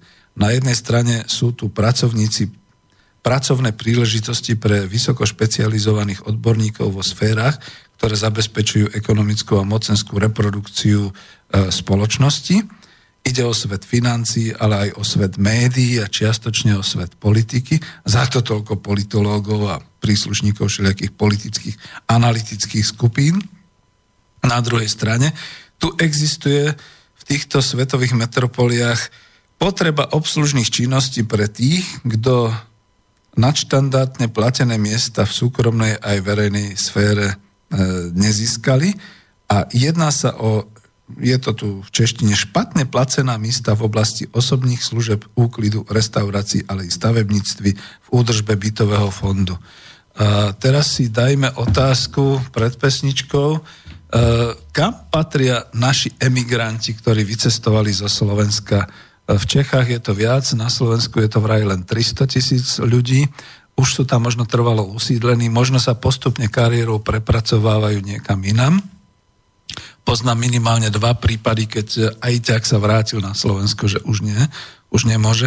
Ale poznám aspoň desať prípadov, že rodičia veľmi hrdí, že sa tam ich deti uchytili, potom priznali, že to ich dieťa s vysokou školou naozaj tam robí nejakú takúto pomocnú prácu, ale dobre platenú zatiaľ, vzhľadom na naše pomery a určite v tom Londýne nie vzhľadom na ich pomery, alebo v tom Nemecku, alebo vo Francúzsku vzhľadom na ich pomery. Takže takto. Nakoniec aj náš pán prezident si odpraxoval svoje roky v Spojených štátoch v nejakých tých službách. No ale na to už dáme radšej pesničku.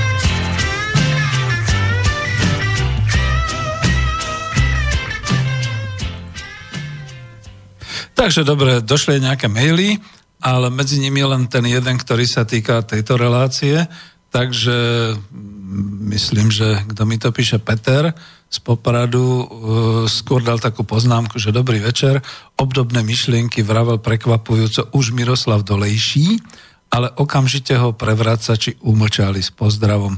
No, tak Miroslav Dolejší, to, to je iná sféra. Ale celkom kľudne pripustím, že či sme zľava, či sme správa, či sme boli predtým takí alebo onakí, jednoducho ľudia rozhľadení musia konštatovať ten fakt, že sa zmenila štruktúra a stavba spoločnosti aj českej, aj slovenskej a že na to doplácame, pretože naozaj znova ako za toho Svätopluka určité tie mocenské a bohaté vrstvy, ktoré vidia a vedia, že koho chlieb jeme, toho pieseň spievame, tak sa stávajú obrancovia tej globalizácie a sú naozaj takí tí slniečkári a podobní. A to vidíme všetci, to vidíme bez ohľadu na to, akého sme svetonázoru a aké máme nejaké to politické zázemie alebo nejaký ten vzťah k minulosti. Pardon, pretože toto je naša súčasnosť. A ja kľudne poviem, že ja sa priznám aj k tomu, že mám tu dokonca niekde... To, to bol asi jediný mail, potom tam boli ešte nejaké, hm, by som povedal, reklamné. E, mám tu niekde zachytené aj z protiprúdu nejaké informácie o tom, ako sa vzmáha chudoba a podobne. Predstavte si protiprúd. No ja som protiprúd považoval za dosť teda klausovskú záležitosť a že teda ako sú tam popísané určité veci, ja som tam sám publikoval nejaké tie článočky. Ale zrejme je to naozaj tak, že skutočne bez ohľadu na nejaké politické zázemia a politické názory bijeme na poplach. Je to skutočne tak, ako keby sa písal nejaký rok deväťsto, už pri rozpade Veľkomoravskej ríše a tí, ako, ktorí trošku majú rozumu a vidia to, no nenájdem to zatiaľ, takže vracem sa naspäť.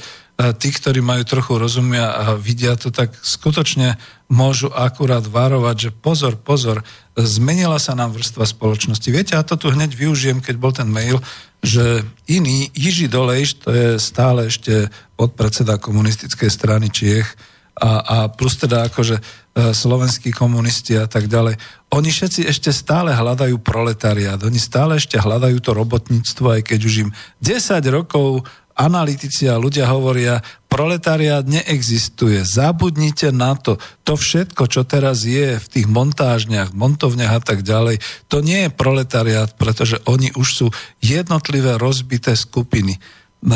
Bolo to vidieť napríklad aj na tom štrajku vo Volkswagene, nech si chlapci myslia o úspechu čohokoľvek. Keby ten úspech pravdepodobne nechcel sám Fico a nechceli ho možno aj vo Volkswagene, aby upokojili nejak tú situáciu, tak by žiadny úspech nedosiahli, pretože my vieme všetci, že dokonca vo Volkswagene nastúpili štrajkokazy, pracovali tam a samozrejme tú produkciu, ktorú vyrobili, potom aj museli zošrotovať, pretože bola nekvalitná. Ale že by to bolo až také jednotné a že by to bolo až tak takéto masové vystúpenie robotníctva, to nie. Viete, za akých podmienok by to bolo masové vystúpenie proletariátu na Slovensku? No keby bola do štrajku vstúpila aj Kia, aj pé es a Peugeot, keby boli vstúpili do štrajku aj e, všetky tie spoločnosti automotív, keby zdvihli vlnu a keby pán premiér bo, musel priamo po vyjednávaní s korporáciami v parlamente prijať zákon o zdvojnásobení minimálnej mzdy, tak ako si to povedzme niektoré tie politické síly už tu na Slovensku začínajú ako formulovať do politického programu pre ďalšie voľby, alebo keby teda naozaj došlo k tomu, že skutočne by sa vyrovnávala tá mzda až na tú západoeurópsku úroveň, čiže na to Nemecko, Francúzsko, Anglicko a podobné veci. Až potom. No ale tým, že neexistuje skutočne taký ten, taká tá jednotná trieda toho proletariátu, že ten je prekarizovaný, veď tu čítame aj túto z knihy pána Kellera, že prekarizovaná je aj tá stredná trieda, že skutočne sa rozpúšťa. A ja som chcel pokračovať. Vidíte, čítam to priamo z tej knihy a prekladám, takže idem ešte raz pozrieť, kde to presne mám. A je to strana stoosemdesiattri, aby som bol presný, aby som hovoril. Dejiny stredných vrstiev sú do značnej miery dejinami toho, nakoľko je mocenská elita ochotná, alebo skôr nútená, deliť sa o svoje príjmy so zbytkom spoločnosti. Vidíte, že teraz tu už vôbec nejde o proletariát a roľníctvo, tu už ide o stredné triedy príjmovo. A čo je tu ešte zaujímavo napísané, nie je pritom nijako náhodné, že stredné vrstvy sú vymedzované dnes práve v rovine príjmov a nie v rovine majetku. Dobre si to uvedomte, tieto slova. Stredné vrstvy sa ob, o, o, o, teda akože charakterizujú a vyznačujú a definujú, odvodené sú, vymedzované sú práve od roviny toho ročného príjmu, nie od roviny majetku. To je tragédia, pretože naozaj tým pádom ani ďalej nemusím toto čítať a citovať a hľadať. aj na Slovensku sa vyčlenila nejaká taká tá vrstva, no ak ich je sto tisíc, ich je veľa ľudí, ktorí sú majetní, ktorí majú veľké majetky a nie len teda v nejakých vilách a v nejakých nevy, nehnuteľnostiach a v nejakých bankách, ale naozaj aj v tom tá kapitálotvorná vrstva, alebo tí spolupodielnici a tak ďalej, alebo majú teda vysoké príjmy ako top manažéri. Z toho už potom im plynie aj nejaký ten majetok a podobné veci. A to ostatné, aj keď s vysokými príjmami, stredná vrstva, to sú všetko ľudia, kde teda keď lusknete prstami, zmení sa situácia na trhu, zmení sa situácia v priemysle alebo podobne, tak padnú takisto do ničoty, sklesnú niekam dolu. To znamená, že to je to.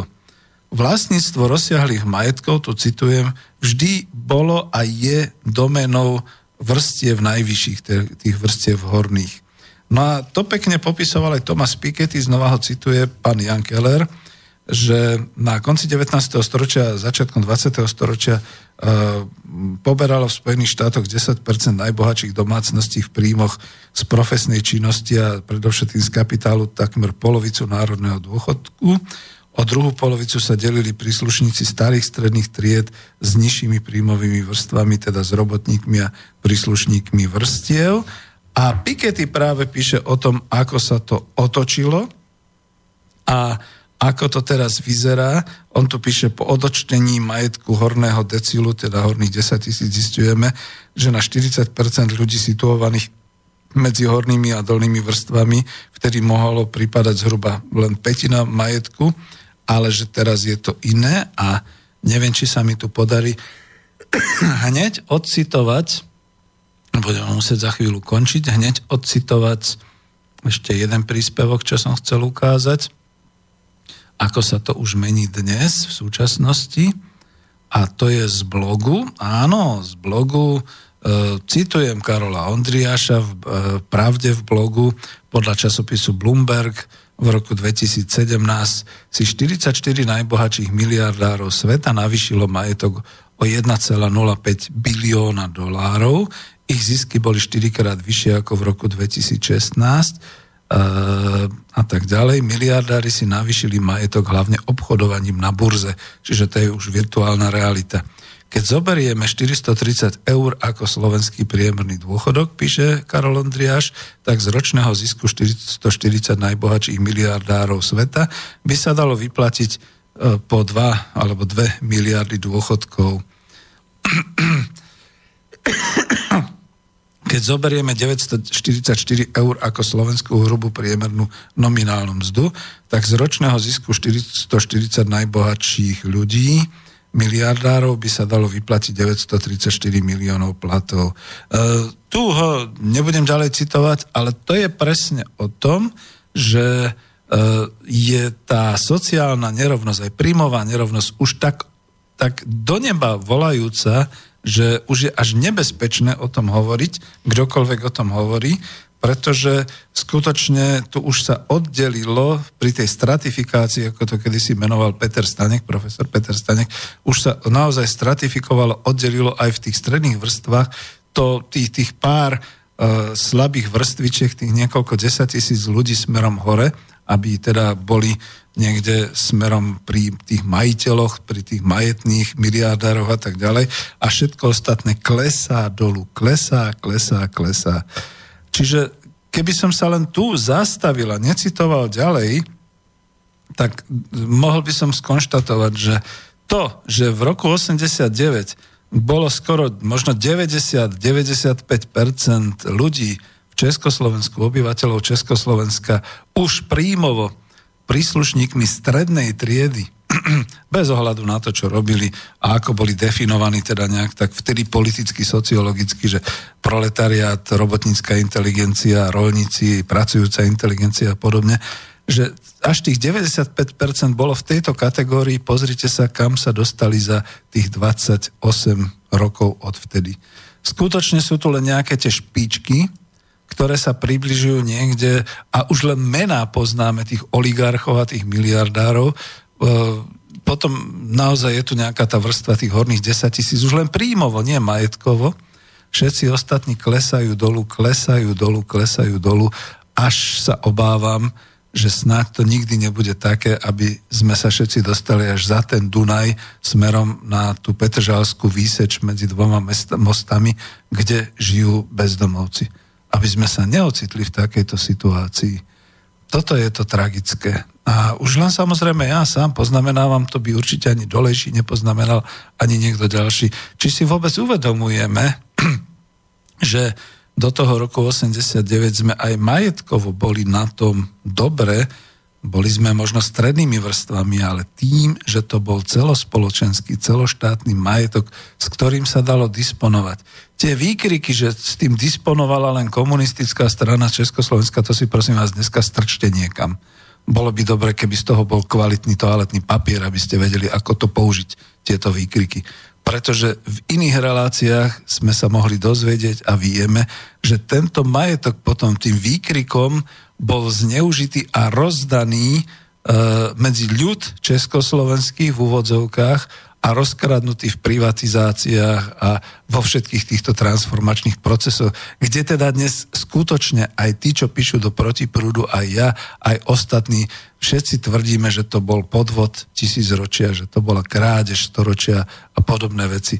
Čiže naozaj vtedy sme boli silnými strednými vrstvami s príjmami a s majetkom a dneska sme rozpúšťajúce sa stredné vrstvy, niekde už aj minimálne vrstvy, neviem ako to už teda naznačiť alebo pomenovať, s tým, že teda naozaj vlastne už majetok, ak ten majetok môžeme definovať, že to je ten náš byt alebo tá naša ten náš rodinný domček zadlžený hypotékou na tridsať rokov, aby sme obidvaja pracovali, druhá družka a tak ďalej, aby sme si nemohli dovoliť dieťa, pretože to by bola obrovská finančná záťaž. Aby sme skutočne mali dve auta na leasing, ale nedaj Bože, keď sa niečo stane, keď ho ukradnú a tak ďalej, kam padneme. Aby sme mali stále to zdravie, aby sme boli večne mladí, pretože keď raz ochorieme, keď sa nám niečo stane, tak skončíme. Tak toto všetko v podstate znamená, že rýchlymi krokmi ideme presne podľa Hayeka, len niekde v opačnom politickom znamienku, cestou do otroctva.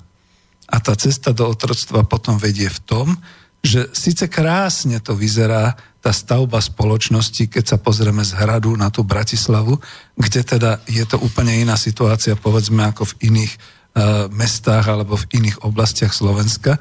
A na druhej strane pozor na to naozaj, že tu je situácia ešte komplikovaná tým, že nevidíme, aká je tá budúcnosť.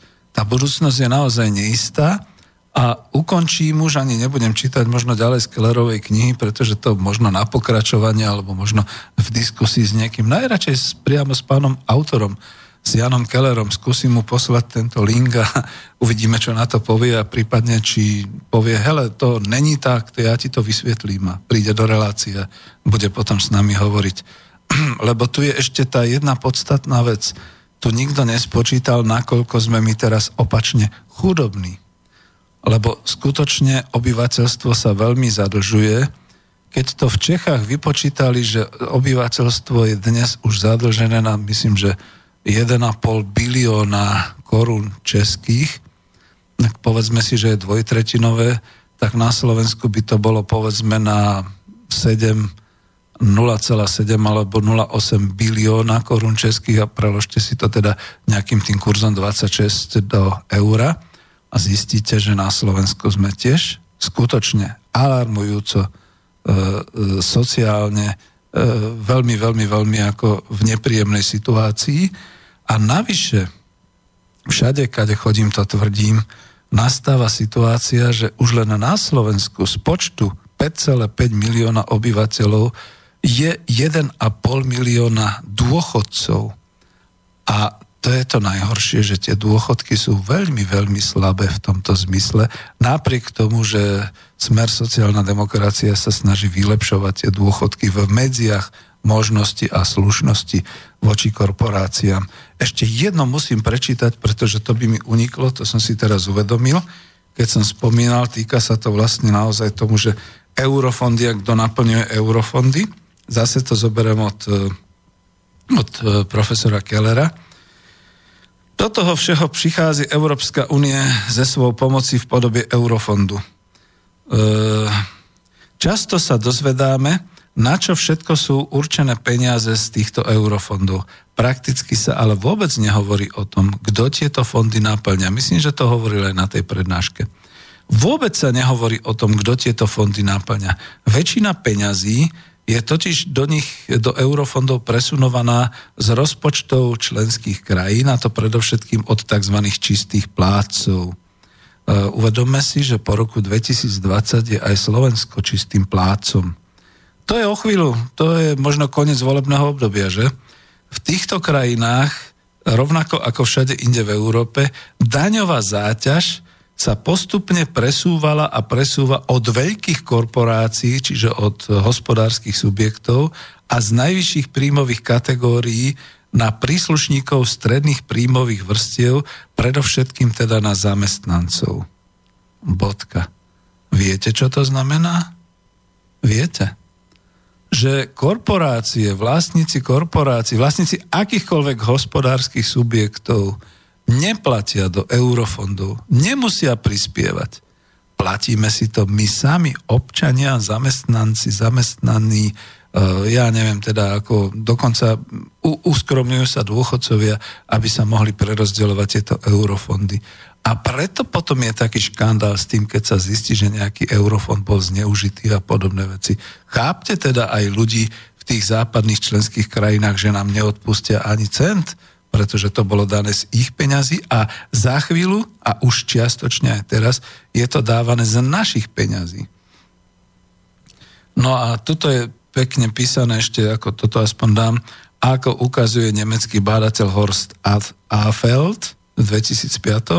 V Nemecku stúpli čisté príjmy z podnikania korporácia z veľkého majetku medzi rokmi devätnásťstopäťdesiat až dvetisíc, no tak to je veľmi ako hrubý odhad, dvanásťnásobne. Za tú istú dobu vzrástla čistá mzda zamestnancov iba dvakrát alebo trikrát. Aj to ale svedčí presne o tom, že to potom znamená, že my ideme v zotrvačnosti týchto všetkých spoločenských ekonomických trend, trendov ďalej bez ohľadu na to, ako sa nám vrství a ako sa stavia celkovo európska spoločnosť a nakoniec aj slovenská a česká spoločnosť. Viete si predstaviť, že príde rok dvetisícdvadsať a naše stredné vrstvy sa budú už nejakým spôsobom rozplývať, doslova rozptylovať, už budú padať do chudoby. Bude tu veľmi silná vrstva dôchodcov s dosť nešťastnými malými e, príjmami, čo sa toho týka. Dokonca aj s dosť malým majetkovým usporiadaním. Viete, lebo ono to, ešte toto, toto si musím ako povedať, ešte toto bolo dôležité. E, my si to už nevieme niekedy predstaviť. Teraz to spájam ako by so spomienkami za, za socializmu, ale pamätám si, keď babka bola v dôchodku, nastúpila vé er dé do autobusu a išli na výlet čo i len do Bojnic alebo do Piešťan. Vykúpali sa v slovenských liečebných kúpeloch Piešťany, zažili večer divadlo, prípadne išli ešte do Bratislavy, do vinárne a potom sa vrátili naspäť. A táto dôchodkyňa, možno vtedy s malým dôchodkom za socializmu, vlastnila to, čo bolo v rámci jé er dé, teda ten autobus z, zo spoločenskej spotreby z týchto fondov, vlastnených celospoločenských, bolo hradené toto všetko ostatné. A dnes by sa na to ako dívala? Z vlastného príjmu, ktorý dostane od štátu vo forme penzie, by si musela zaplatiť autobus, aby vôbec išla na výlet, by si musela zaplatiť vstup do bazéna v slovenských liečebných kúpeloch Piešťany, pretože to je už korporácia Danubius, by si musela zaplatiť možno múzeum v Bojniciach, by si musela zaplatiť možno večeru v nejakej tej bratislavskej reštaurácii u súkromníka a tak ďalej. No neuveriteľné veci. Pochopte, kam to smerujeme, kam sa dostáva naša spoločnosť, ako sa teda naozaj ochudobňujeme, schudobňujeme a že teda bijeme na poplach. A ja to teraz spojím veľkým oblúkom, pretože chcem dneska skončiť skôr, po mne idú správy, s tým, ako som to chcel teda definovať smerom na ekonomickú demokraciu. No hľadajme e, vrstvy alebo skupiny ľudí, ktorí budú ochotní, schopní ísť do takého rizika, v úvodzovkách teraz poviem, ako je založenie družstvo, ako je transformácia kapitalistickej fabriky na zamestnaneckú samosprávu, ako je budovanie nejakého občianskeho podniku s verejnými fondami a podobnými záležitosťami. No ťažko, veľmi ťažko. A rozhodne už nie tuto v, na západe e, Slovenska, to znamená Trnavský, Nitriansky, Bratislavský región, prípadne Bratislava, hlavné mesto Slovenskej republiky, kde skutočne žije ešte navyše nad obyvateľov, ktorí tu sú domáci, nejakých tristotisíc tých, ktorí chodia do Bratislavy, a to sú tí bobos. Ako za to som to uvádzal presne, pretože ako človek nič voči tomu nemá, len si uvedomuje tú jednu vec, že tento bobos tu v Bratislave, druh a družka, ktorí tu žijú, majú tú hypotéku na, e, nejaký ten, e, na nejakú tú vilu niekde v tom satelite okolo Bratislavy. Kúpili si dve auta, aby každý mali svoje auto. A potom na víkend, alebo teraz na vianočné a novoročné sviatku idú domov navštíviť svojich rodičov niekde tam na vidieckú e, dedinku. A teraz sa tvária, ako oni prišli z veľkého sveta a tak ďalej. To sa dá škrtnutím jednej položky e, u korporácie zmeniť na to, že prídu domov a budú olepení smolou, pretože zistia, že e, hypotéka skončila, nevyplatili ju, zobrali im dom, e, auta museli vrátiť, boli z leasingu, samozrejme k tomu pribudnú zdravotné problémy a ten ich život, bobos tej strednej vrstvy, skončí veľmi rýchle. Ja im to neželám. Len dovtedy, kým to takto existuje, kým je tu takáto pozícia týchto globálnych korporácií, nemáme tu vlastné podniky, vlastné štátne podniky, vlastné občianske a obecné podniky, nemáme tu teda okruhy národného hospodárstva, dovtedy sa ani len nesnažme, nechcem to ako zhadzovať, ale nesnažme sa u týchto ľudí vzbudiť nejakú pozornosť nejakým takýmto typom. Oni sú natoľko globalizovaní, tak sú ideologicky zakotvení v tej globalizácii, ako naše generácie nikdy neboli v tom sovietskom systéme, alebo možno ako predtým ešte v tom československom systéme Prvej republiky. Toto neexistovalo. Až tak ďaleko sme sa dostali. No ale som na konci, slúbil som, že dneska skončím skôr, dávam rýchlo pesničku, a takú smutnú pesničku, Čas, keď zrušili Dixie, je to naozaj z tej e, občianskej vojny severu proti juhu. A lúčim sa s vami, dovidenia v novom roku. Ďakujem pekne za pozornosť.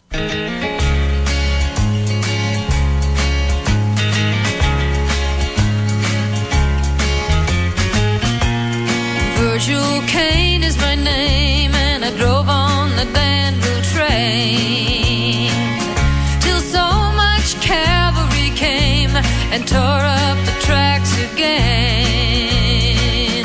In the winter of sixty-five, we were hungry, just barely alive. I took the train to Richmond that fell. It was a time I remember oh so well. The night they rolled Dixie down, and all the bells were ringing. The night they rolled Dixie down, and all the people were singing. They went na na na na na na na na na na na na na.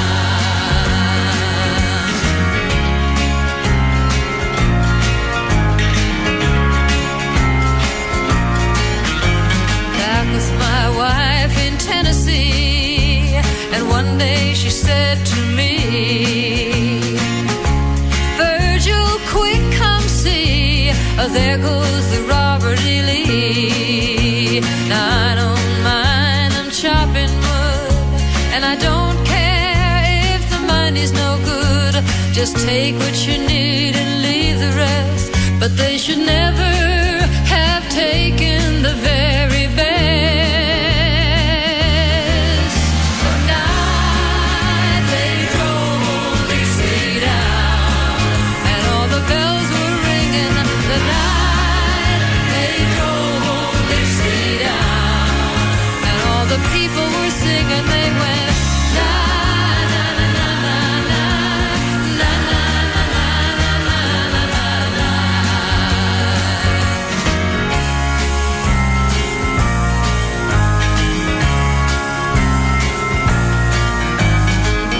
na. Like my father before me, I'm a working man, and like my brother before me, I took a rebel stand.